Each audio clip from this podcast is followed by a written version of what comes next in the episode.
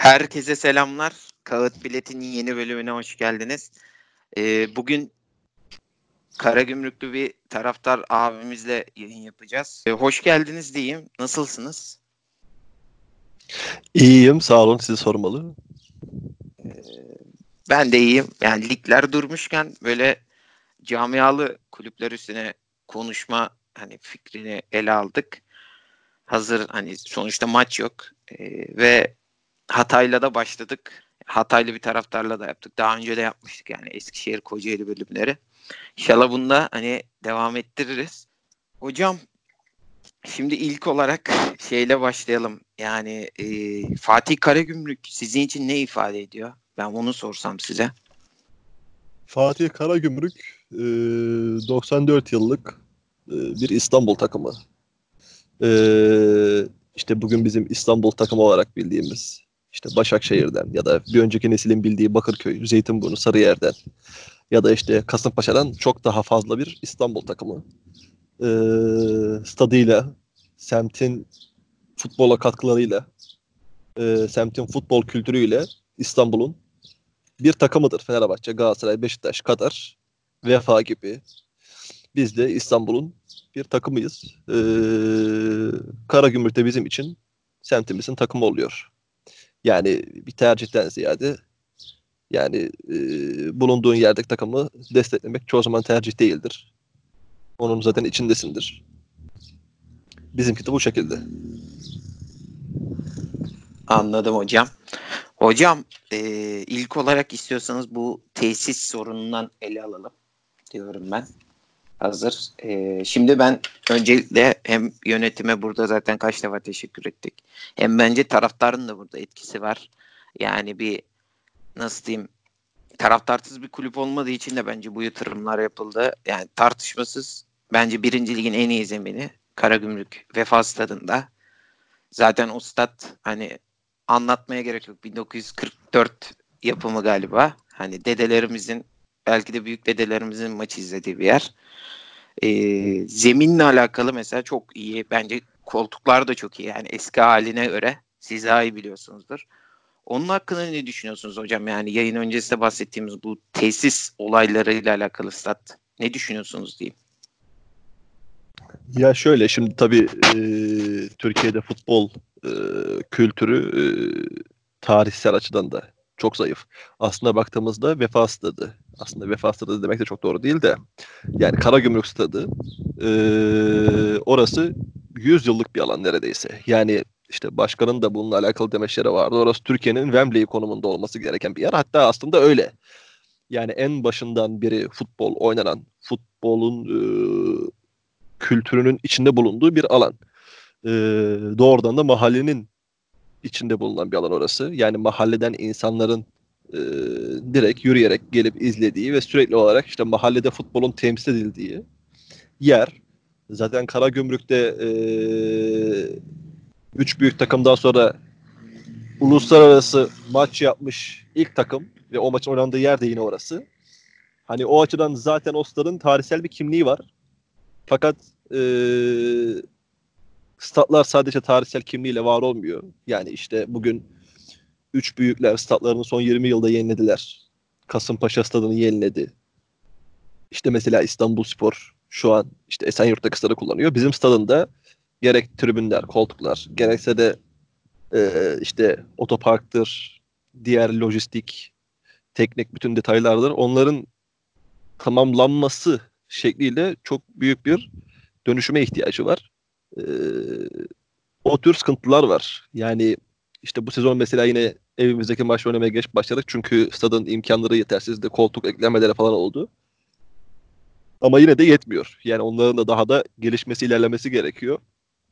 Ee, tesisleşme bakımından ise durum daha da ciddi. Yani sonuçta e, bugün dünya futbolunda eğer bir tık daha ileriye gitmek istiyorsa bir takım tesisleşme sorununu ya halletmesi lazım ya da hallet, e, halletmeye başlaması lazım. Yani tesisleşme olmadan olmaz çünkü e, bizim kulüp dediğimiz şey A takım olarak bilinir ama A takım sonuçtur. Yani A takımdaki bütün faaliyetler kulübün diğer yapmış olduğu şeylerin sonucu olarak bize e, çabaların takdirini gösterir. Bugün Karagümrük e, bir İstanbul takımı olarak gerek altyapıda gerek birçok konuda e, tabii ki de diğer şehirlere göre imkana sahip. Çünkü İstanbul'da bu imkanlar daha fazla ama tesisler olmadığı için tesisleşme alanında yetersiz kalındığı için e, Karagümrük'ün eli kolu bağlı oluyor. Yani e, Başakşehir eğer bugün başarılıysa ya da onun işte alt takımı Esenler Erok başarılıysa çok iyi tesisleri olduğu için. Sonuçta oyuncunun haftada futbol oynadığı dakika 90 dakika. Fakat bir de bunun antrenman süresi var. Asıl antrenmanlarda antrenman teknikleriyle, oradaki teknolojiyle, oradaki eğitimlerle orada aslında oyuncu kendisini geliştiriyor. İşte bizim öyle bir sıkıntımız var. Bu antrenmanların yapıldığı yerde ağırlıkla kendi sahamız. E, tesisleşme açısından yetersiz bir durum var ama tabii takımlar hep siyasi ya da işte belli sosyal desteklerle şirketlerin ekonomik yani bunların her birisinin etkisi oluyor. Karagümrük bu noktada biraz daha İstanbul'un yetim çocuğu. E, destek göremiyoruz. Yani Süleyman Hurman'ın ciddi e, katkıları var, girişimleri var ama netice itibariyle yetersiz. Anladım hocam. Hocam e, şunu ele alırsak peki yalnız yavaş yavaş altyapıdan da mesela Süleyman Hurma geldiğinden sonra yani altyapı tam bilmiyorum ama şey olmaya başladı. Hmm, nasıl diyeyim işte Fatih Koruçuk, Orta sahada bir çocuk vardı. Ha, aynen Efe Tatlı. Böyle oyuncular evet. da çıkmaya başladı mesela e, Karagümrük'te. Fatih Koruç Karagümrük altyapısından mı onu sorsam ben size bu sezon muhteşem oynuyor. Ha, Buca altyapısındanmış galiba pardon. Evet evet Fatih Kuruçuk İzmirli. Fatih Kuruçuk İzmirli. Bizden değil. Ee, ya şimdi altyapıdan şu an bizim doğrudan kendi e, hani oyuncularımızla işte Altın Ordu gibi, Trabzon gibi, Gençler Birliği gibi kısa vadede bir takım oluşturmamız mümkün değil. Ama bir İstanbul takımı olduğumuz için, bir İstanbul takımı olduğumuz için yani e, bu arada Efe Tatlı da yine e, bizden değil yani onu da söyleyeyim. Çünkü Zampama da gemiyor çok Efe Tatlı da. E, hani bizim en büyük avantajımız yani atıyorum mesela İzmir'deki takımların oyuncu potansiyeli 3 milyon nüfuslu bir şehrin oyuncuları. İşte Sakarya'nın 1 milyon. İşte Adana'nın 2 milyon. Bizim 15 milyon. Yani 15 milyon çocuğa bizim e, takımımızda yer verme imkanımız var. Yani bizim potansiyelimiz doğal olarak daha fazla. Şehrin e, nüfusu e, gereği. Ama işte bu altyapı konusunda e, Karagümrük henüz çok çok çok çok daha olması gerekenin altında, aşağısında. E, çünkü e, kulüp zaten çok uzun süredir alt liglerdeydi. Batmış durumdaydı. Finansal olarak da e, hiç iyi bir durumda değildi. E, hani yeni yeni işte e, birinci lige kadar yükseldi. Bu yükselme bir altyapı ya da uzun vadeli bir proje olarak değil. Hani kulübün A takımına yapılan yatırımlarla oldu. Bu saatten sonra aslında altyapıya ağırlık verilmesi gerekiyor. Ama hani Karagümrük'ün doğrudan altyapıya ağırlık verme şansı var mı? Hayır. Çünkü tesisleşme imkanları gereği zaten böyle bir şey imkan yok. Ama işte Fatih Kuruçuk ya da işte Efe Tatlı ya da mesela Ramazan Civelek gibi yani bizden daha büyük takımlarda şans bulamayan ama İstanbul'da oynamak isteyen. Çünkü İstanbul'da oynarsan çok daha rahat göze girersin. E şimdi bir futbolcu da İstanbul'da yaşamak ister. Yani bunun da avantajları oluyor. Bizim işte bu tür e, en azından imkanlarla genç oyuncuların kendini parlatmak için şans bulabileceği yer olma lüksümüz var. E yine Ömer Hoca e, genç oyunculara e, hassasiyet gösteren bir hoca. Hani çok henüz elimizde yeterli veri yok ama hani genç oyunculara şans vermekten çekinmeyen bir hoca. E, keza Fatih Kurucuk aslında ikinci devre bu oyunuyla dikkat çekti. Yani Ömer Erdoğan gelmeden önce orada da Dobrocovic oynuyordu. E, Fatih Kurucuk doğrudan ilk 11 oyuncusu değildi. E, yani Karagümrük'ün birçok oyuncu yetiştirme potansiyeli var. Hele hele Süper Lig'e çıkıldığında. Yani eğer kadro haddini bilirse, yönetim haddini bilirse e, Karagümrük'ün gücü gerçeği üzerinden bir plan proje inşaatı olursa Karagümrük çok çok çok oyuncunun yetişebileceği uygun bir yer. Zaten daha önce de böyle olmuş yani. Üç büyük takımlara çok fazla oyuncu göndermiş bir kulüp. Hocam e, onunla ilgili konuşursak mesela yani altyapı projesiyle alakalı galiba eskiden takım şimdi baktım da şeyi kullanmış değil mi? E, Şeref stadını antrenman içinde kullanmış galiba. Öyle bir evet. olay var Beşiktaş'ta. E, şu an peki hiç öyle bir durum yok diyorsunuz. Yani A takım da aynı yerde hem maç oynuyor hem aynı yerde antrenman yapıyor. Ee, şey hocam nasıl diyeyim var mı peki altyapı takımları atıyorum U15, U13 var mı böyle takımları Karagümrük'ün biliyor musunuz? Var var. Var. Var. Onlar var. Ee, onlar da işte sürekli Galatasaray'la, Fenerbahçe'yle e, vesaireyle sürekli zaten e, hani maç yapıyorlar İstanbul Ligi'nde olduğu için var. Altyapı takımlarımız var ama hani altyapı takımlarımız e, istenilen seviyenin çok daha gerisinde. Ama var yani altyapı takımları var. Ya o yönde çalışmaları var ama işte dediğim gibi yani bunların hepsi tesisleşme imkanıyla paralel. Sonuçta altyapı oyuncusunun sen bir yerde evi oluyorsun.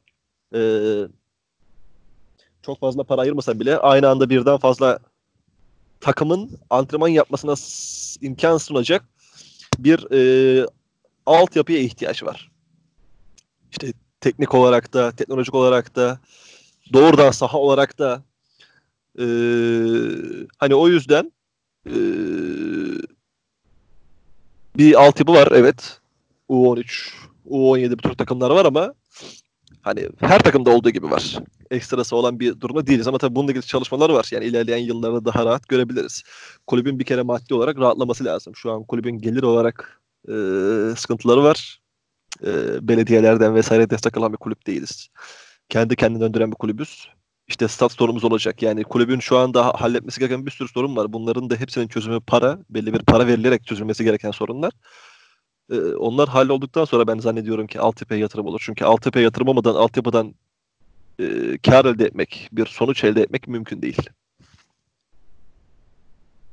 Hocam peki şunu sorsam ben size. Yanlış hatırlamıyorsam ikinci ligdeyken e, şey de vardı.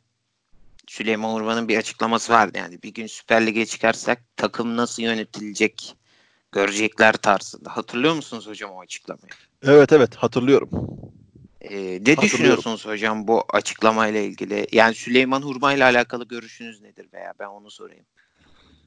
Ya Süleyman Hurma zaten e, Kayseri Spor'daki kariyeriyle e, tanınmış bir isim. Kayseri Spor'da da başarılı işler yaptı. E, futboldan anlamayan bir başkan değil. E, futbolu seven, futbolun e, birçok yanını gören, bilen, tecrübeli bir isim. E, ben Kayseri Spor'daki gelişmelerini de e, hatırlıyorum, biliyorum.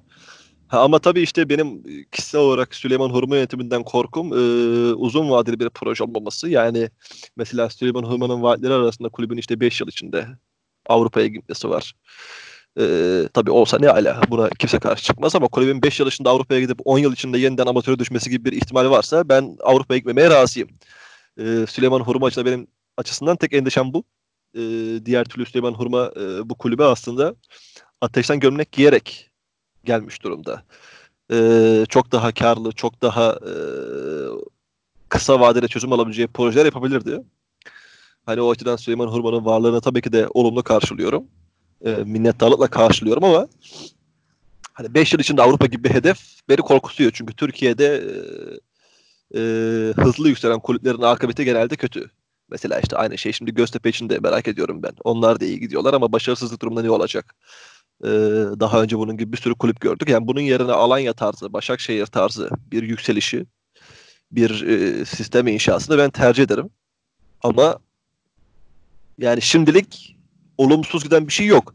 Sadece mesela transferlerde işte yaşlı kurtlar üzerinden bir ağırlık var. İşte Erkan Zengin'le çok şey yapmıştık. Şimdi Horkiara çok iyi bir transfer ama çok yaşlı. Atlama çok yaşlı.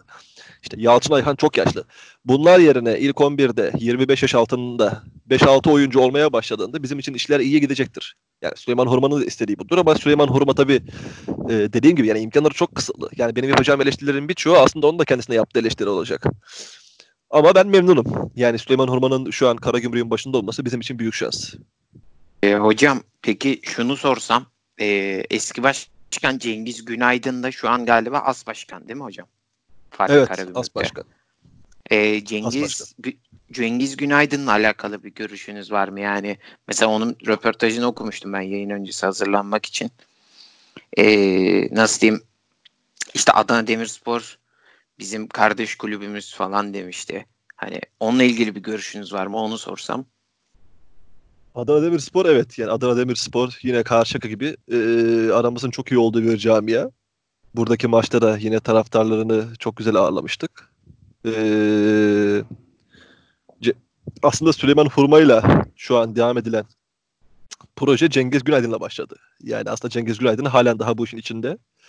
Ee, Cengiz Günaydın'la zaten başlayan bir süreç.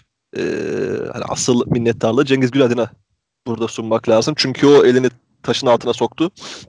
Ha tabii onun çözemediği birçok problem oldu. Ondan sonra Süleyman Hurma'nın girişimleri yani Süleyman Hurma bazı konularda daha güçlü kaldı. Ama Cengiz Günaydın aslında bu işte e, başlangıç noktasıdır. Yani onun doğrudan e, başlattığı bir süreçtir. E, ama kategori arttıkça, bulunduğunuz lig arttıkça sizin de daha güçlü isimlerle, daha güçlü bir arka planla bulunmanız gerekiyor. Yani biz yarın bir gün Şampiyonlar Ligi'nde oynuyorsak belki Süleyman Hurma da yetmeyecek. Süleyman Hurma da başkan olarak yetersiz kalacak. Daha yani en azından başkan ismi olarak değil de yani yönetim kurulundaki isimlerin tamamıyla e, o günün şartlarına uygun isimler olması gerekiyor. E, hani o yüzden Cengiz Günaydın'ın da yönetimde olması bizim için bir şans. E, zaten hepsi birbiriyle koordine olarak ilerliyorlar. Yani 4 yıldır 5 yıldır iyiye doğru giden bir trend var. Yani işte benim temennim bu noktada aynı trendin yavaş yavaş. Yani ilerleme olsun ama yavaş yavaş. Yani ben 10 sene daha birincilikte kalmaya razıyım. Yeter ki e, kulüp bir daha amatörlere düşmesin. Anladım hocam. Yani dediğiniz gibi biraz Türk futbolunun zehri bu. Bu 5 yılda e, Avrupa'ya gidilecek veya takımı mesela 3. ligde alıyorlar. Çok böyle yaşanan örnek ya. 3 yıl içinde Süper Lig'de olacağız falan. E, üzücü. Tabii, yani genelde hep böyle söylenen takımlar e, dediğiniz gibi düşüşleri çok sert oluyor. Ben size peki yavaş yavaş takımın içine geçersek yani futbola geçelim diyorum. Ee, Ömer Erdoğan biliyorsunuz hani bence başarılı. Yani nasıl diyeyim ilk Bursa maçıydı galiba. O maçtan beri beraberliği yok kaç haftadır ve takımı hani playoff çizgisine de soktu. Ömer Erdoğan'la alakalı görüşünüz ne hocam? Ee, şimdi Ömer Erdoğan Süleyman Furman'ın kişisel olarak bu kulübe kattığı kendisinin e, tercih ettiği bir isim. E,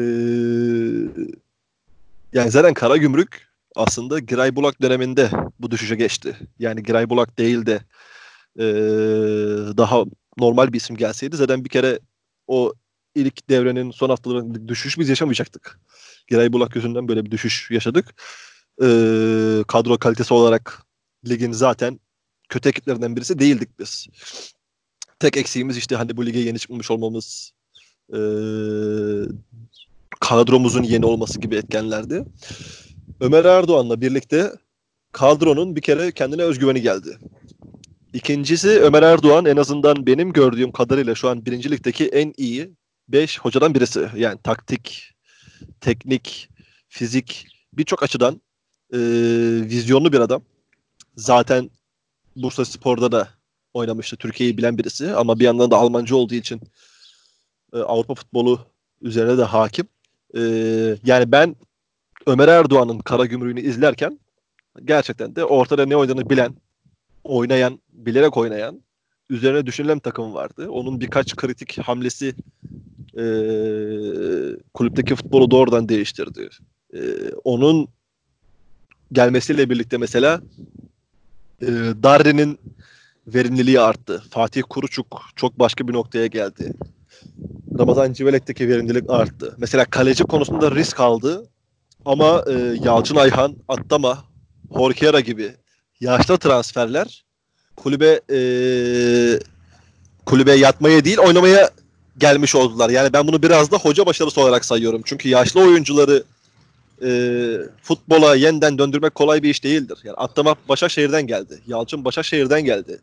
Hani bu adamlar kara gümrükte motivasyon olarak istediği noktada olmayabilirdi ama Bursa Spor yenilgisinden sonra bir daha hiç yenilmeyen bir kara gümrük ortaya çıktı. Takımın özgüveni yaşlı oyuncuların takımı olan sadakatinin artmasına, e, yedekte kalan oyuncuların takıma küsmemesine ve aynı şekilde de oynayan oyuncuların oynama alışkanlığının artmasına sebep oldu.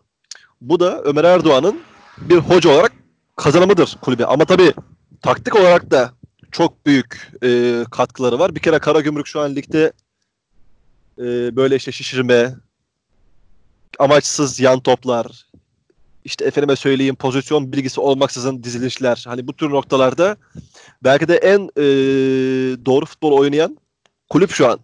Hani Altay yine benim beğendiğim bir takım. İkinci devre oynadığı oyunda.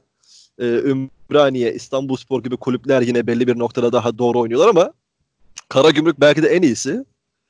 E, kadro kolay kolay değişmiyor. İlk 11'imiz e, son 7-8 maçtır aynı. Ee, öyle kırmızı kart gören bir kulüp değiliz. Agresif bir takım değiliz. Ee, herhangi bir sorunlu oyuncumuz yok. Yani bunların hepsi Ömer Erdoğan'a yazar.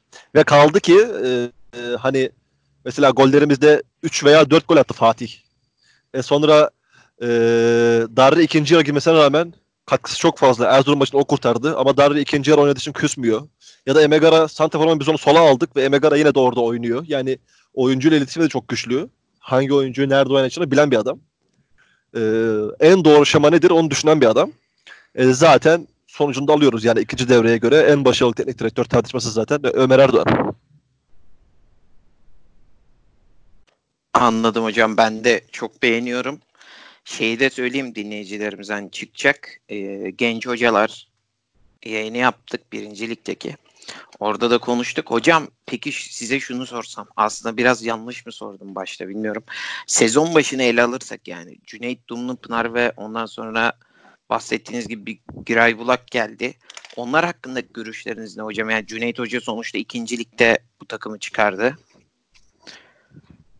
Onları sorsam hocam.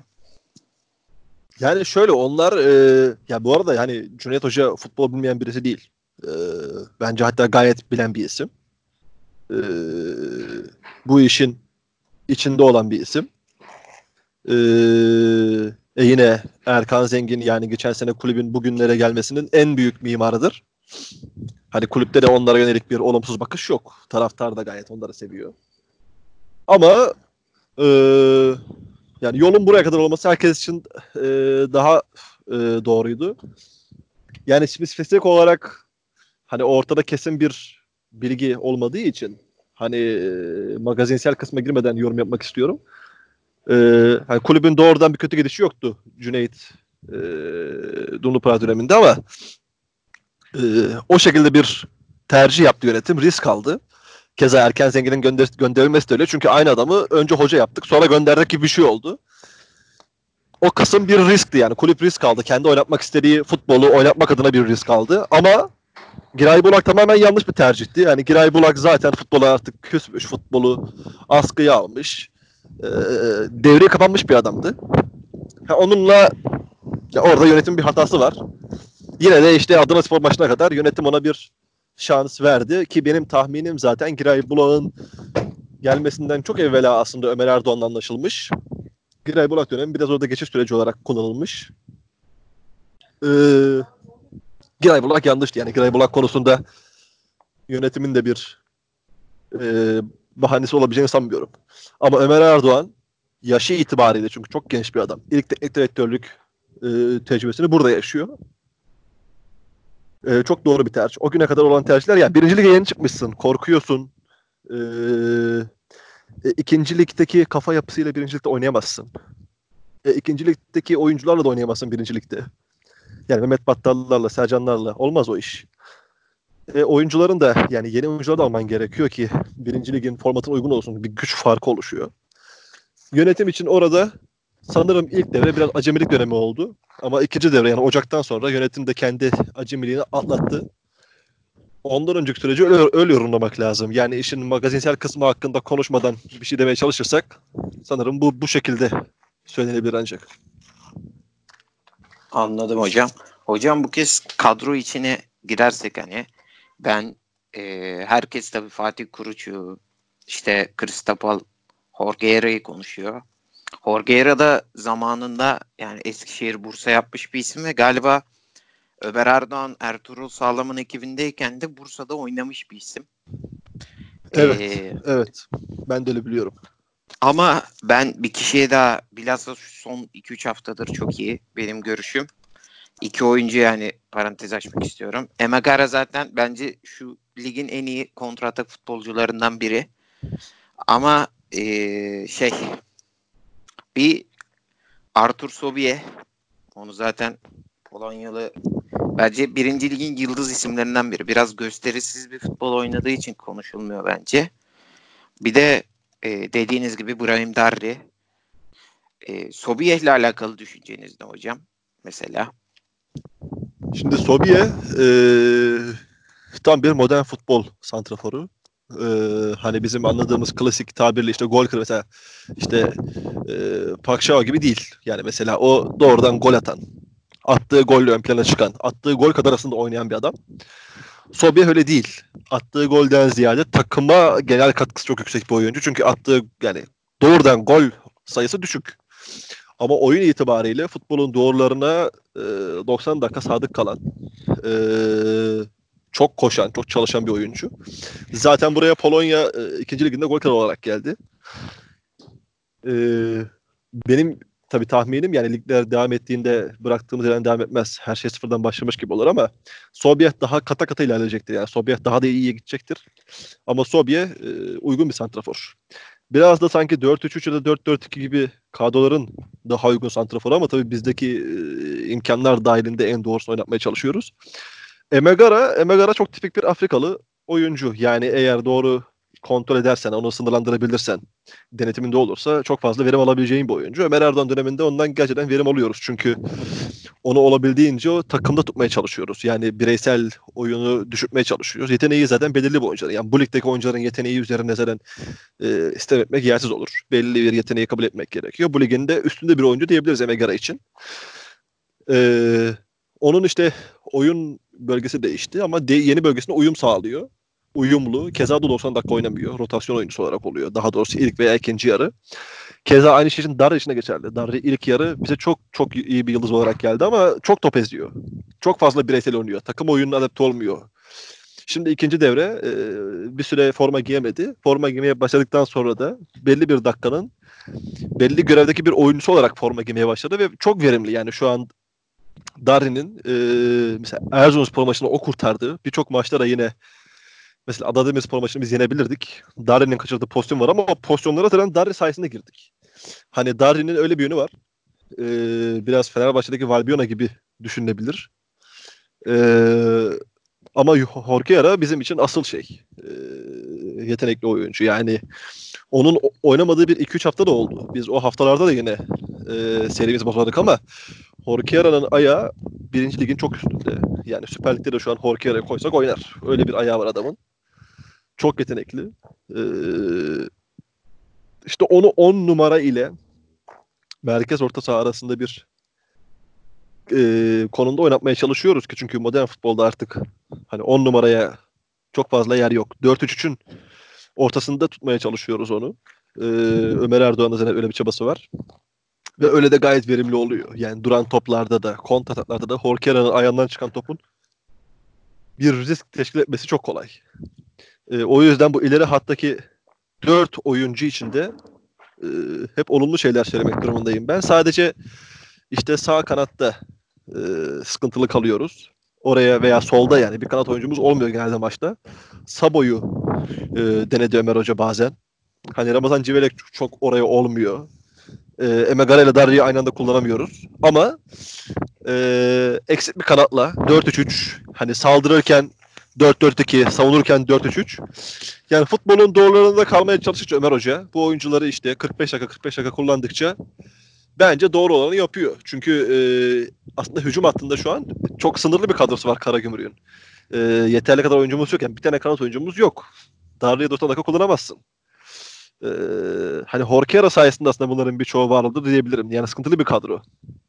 Ömer Hoca değil de başka bir hoca olsaydı şu an bu kadronun ne kadar eksik kaldığını konuşuyor olurduk diye tahmin ediyorum. Anladım hocam.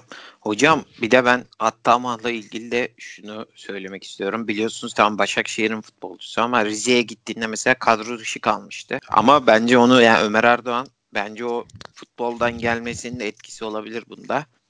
Onu çok iyi topladı yani. Şu an attama hani sahada gerçekten basmadık yer bırakmıyor. Onunla ilgili bir düşünceniz var mı hocam? Yani hani kadro dışı bir oyuncunun daha iki ay önce kadro dışı kalmış bir oyuncunun ve yine kiralanmış bir oyuncunun böyle gelip bir etki yapması da bence yine hocaya yazar. Tabii ki de. Tabii ki de. Yani zaten ee, bizim de işte Attama, Yalçın gibi transferler e, açıklandığında endişemiz o yöndeydi. Yani bu oyuncuların futbola ne kadar sadakati kaldı? Bu oyuncular ne kadar hala futbol futbolun içindeler. Bizim de en büyük merakımız oydu. E, çünkü atlama oynamazsa oynamaz yani. Zaten artık atlama futboldan alacağını almış bir adam. Bundan sonraki süreçte atlama kariyerini daha ileri götüremez. En fazla eğer futbolu seviyorsa o şekilde devam eder. Ama e, Ömer Erdoğan'ın işte belki de en büyük başarısı yani oyuncu iletişimi konusunda e, çok e, faydası var kulübe. Atlamak şu an severek oynuyor topu ve Atlamak gibi zaten kalitedeki bir oyuncunun futbolu severek oynaması demek e, birincilik ayarındaki bir kulübe büyük katkılar sağlar. Keza sağlıyor da. Yani Atlamak'ın o mevkideki yeteneği, oyun bilgisi ki Başakşehir'den gelmesinden ötürü oyun bilgisi çok yüksek.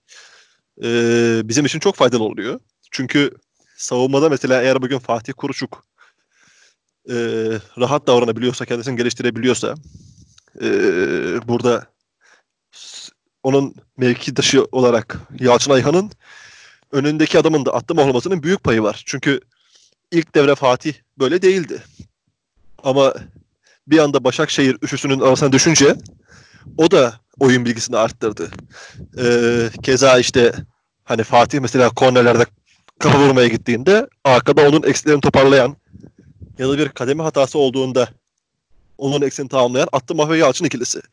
E, zaten Attımah ve Yalçın ikilisi birbirlerini Başakşehir'den de biliyorlar. E, bu bize aynı zamanda mesela Zeki'nin işte oyuna olan e, dahilini de arttırdı. Mesela Forkera normalde e, ya koşmayan bir oyuncu. Fakat onun arkasında atlamak gibi bir oyuncunun olması onun da rahat hareket etmesini sağlıyor. Zaten o yüzden biz şu an 4-3 oynayabiliyoruz bir noktada. Çünkü ileriki hattaki oyuncuların daha rahat hareket etmesine imkan sunuyor. Arkada atlamak gibi, Yalçın gibi çok çok çok tecrübeli ve halen daha oynamayı seven oyuncuların oluyor olması. Anladım hocam. Hocam ben size peki son olarak takımla ilgili şunu sorsam. Ee, Fatih Kuruçuk sizce mesela gelecek yıl mesela bu yıl bu şekilde ligler bitti diyelim. Fatih Kuruçuk sizce gene Karagümrük'te kalmalı mı? Süper Lig'den hani talipleri var deniyor. Sizce hani gitmeli mi? Ne düşünüyorsunuz?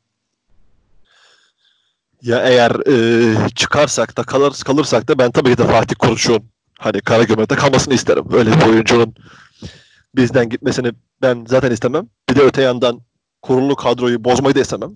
Öyle genç bir oyuncu seneye eğer çalışırsa çok daha faydalı olur ama burada asıl mesele oyuncu gitmek istiyor mu istemiyor mu? Eğer oyuncu gitmek istiyor tutmanın bir manası yok. Artık bize vereceği verim de azalmak zorunda. Ama eğer e, Fatih Kuruç'un gitmeye niyeti varsa onu uygun bir miktarda satmak e, kulübün karına. Şu an bizim tamamen geliri düşmemiz lazım. Kulübün gelirlerini arttırmamız lazım ki uzun vadeli projeler inşa edebilirim. Ee, bir de dediğim gibi yani Fatih ikinci de popüler oldu. Yani Fatih'i e, sene başından beri e, takip etsek Fatih bu kadar iyi bir oyuncu değildi. Eğer Fatih kalırsa şu anki oyununu daha da ilerletecek. Yani birazcık Semih Kaya ile Ufoloji ikilisi gibi oldu. Yanına tecrübeli bir isim gelince e, onun kendi oyun bilgisi de arttı. Kalmak Fatih'in karını olur. Kalmak Karagümrük'ün de karını olur. Ama Fatih giderse de ucuza gitmez. O yüzden her türlü Karagümrük Fatih'ten kazanacak. Varlığı da yokluğu da Fatih'in Karagümrük için bir fayda teşkil ediyor. Ama e, diğer yaşlı oyuncular için sorarsan mesela Horkera'dır, Atlamah'tır, Yalçın'dır. Ben onların gitmesi konusunda daha çok taraftarım. Yani Horkera'yı çok beğeniyorum ama onun yerine 25-26 yaşında bir oyuncuyu tercih ederim. Mesela Ramazan Civelek çok güzel bir örnek. Ya da Sabo çok güzel bir örnek. Ee, hani bu tür oyuncularla kurulmuş bir takımı tercih ederim. Çünkü Atlama, Yalçın, Horker 35 yaşında oyuncular. Yani artık futbol ile ilişkisi bitmek üzere olan oyuncular. Zaten Süper Lig'de bu oyuncularla bir kadro kuramazsın. Kurarsan ilk sene ilk olacak olan şey düşmektir yani. Düşmekten kurtulamazsın bu oyuncularla oynarsan. Anladım hocam.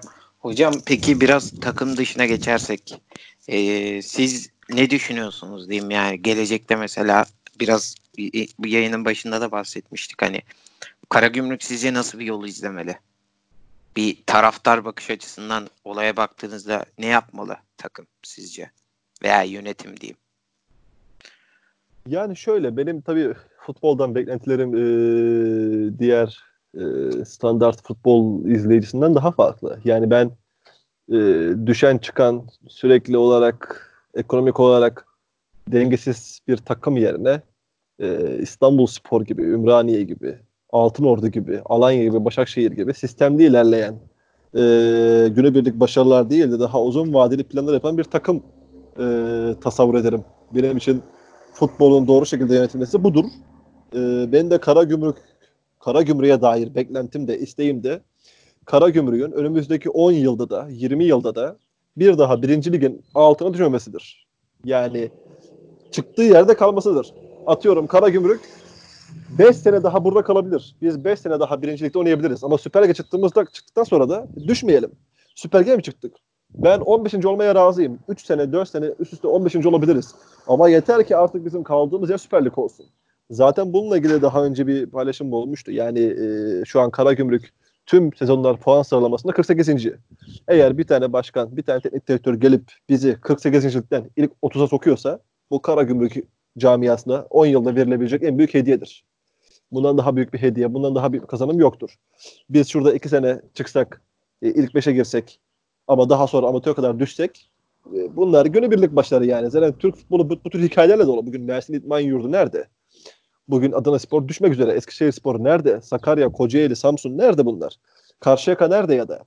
Ee, bunlar yerine bunlar yerine ee, bizim haddimizi bilmemiz gerekiyor. Güçsüz bir kulübüz. Zayıf bir kulübüz. E, gücümüz belli. Zaten küçük bir takımız. Yani semtin nüfusu kaç? 15-20 bin. Ee, o kadar büyük İstanbul takımları arasında bir İstanbul şehrinin bizi sahiplenmesi de zaten beklenen bir şey değil. Olabilecek bir şey de değil. Onun yerine daha küçük adımlarla e, Alanya Spor modeli benim gördüğüm. Doğru teknik direktörler, doğru transferler, e, uygun adımlarla ligde kalalım yeter yani. Daha aşağıya düşmeyelim. Benim tek beklentim bu. 10 yıl sonra yine birinci ligde olursak bu benim için başarıdır. Anladım hocam. Hocam ee, şunu sorsam ben size peki son olarak sizce ikinci ligde e, şampiyonluk mu diyeyim veya ikinci ligde iyi bir şekilde ligi götürme mi birinci ligde devam etmek mi? Sizin düşünceniz ne bu konu hakkında? İkinci ligin güzelliği bambaşka ama ben yine de birinci lig taraftarıyım. Yani birinci ligde bulunmak benim için e, çok daha değerli, çok daha önemli. Anladım hocam. Ya mesela şey olmuştu. Özcan'la konuştuğum ya Özcan'ın katıldığı bir podcast'te şey sormuşlardı yanlış hatırlamıyorsam. Mesela Altay ikincilikten şampiyon olarak geldi ya hani hiç playoff'la falan uğraşmadan. Hani ikincilikte şampiyonluk yarışımı birincilikte hani orta sıra takımı olmak mı demişti. İşte ee, yayında. Özcan da şey demişti yani direkt ikincilikte şampiyonluk. O yüzden onu sorma gereği duydum. Sağ olun hocam o, tekrar. Onun duygusal hazı bambaşka ama e, birincilikte bulunmanın da verdiği güzellik var. O yüzden ben birinciliği tercih ederim ama orası da güzel ama yani bu, bu lig daha iyi. Bu ligde bulunmak daha iyi. Anladım hocam. Teşekkür ederim. Ee, hocam bahsetmek istediğiniz var mı hani ek olarak bir şey? Ek olarak bahsetmek istediğim bir şey hı hı. Ee, yok yani belki sadece bu sene birincilik çok kaliteli ilerliyor. Yani e, TFF birincilikte 8-9 tane takım var. Gerçekten izlemenin büyük keyif verdiği. Üzerine futbol konuşulabilecek. Süper Lig'de mesela e, bu sayı daha düşük. Süper Lig'de finansal olarak çok büyük bir katliam söz konusu. Yönetimlerin futboldan anlamadıkları gerçeği var. Yani Süper Lig'in futbolu öldürdüğü gerçeği var. Bir birincilik futbolun daha güzel oynandığı bir ortam. Ee, daha küçük paralar dönüyor. Daha samimi bir futbol var. Futbolcular daha futbol merkezli. Magazinin ya da paranın uzağında. İnşallah bir gün Süper Lig'de birinci lig gibi bugün bu böyle bir masumiyetin e, içinde bulur kendisini. Bu kadar büyük paraların döndüğü bir sermaye olmaz. Bu kadar e, büyük dengesizliklerin olduğu, rantın olduğu bir yer olmaz. E, öyle bir düzende kara gümrük gibi takımların da Süper Lig'de tutunması daha kolay olacaktır. Anladım hocam. Vallahi hocam ben de Karagümrük'e başarılar dilerim. Sonuçta sevdiğimiz bir kulüp. Yani sevmekten de öte camialı bir kulüp. Ee, onu söyleyeyim. Yani öyle bir taraftarı var ki yani korona falan dinlemeyip Altay maçında biliyorsunuz stadın çevresinde 3000 kişi falan vardı diyorlardı. Ee, Evet. yine de kalabalık. yani tribün yapan bir kulüp. Ne diyelim selam olsun hem semte hem takıma. Teşekkür ederim hocam bizi kırmadınız geldiniz. Yok aslında ben teşekkür ederim. Ben teşekkür ederim. Sağ olasın.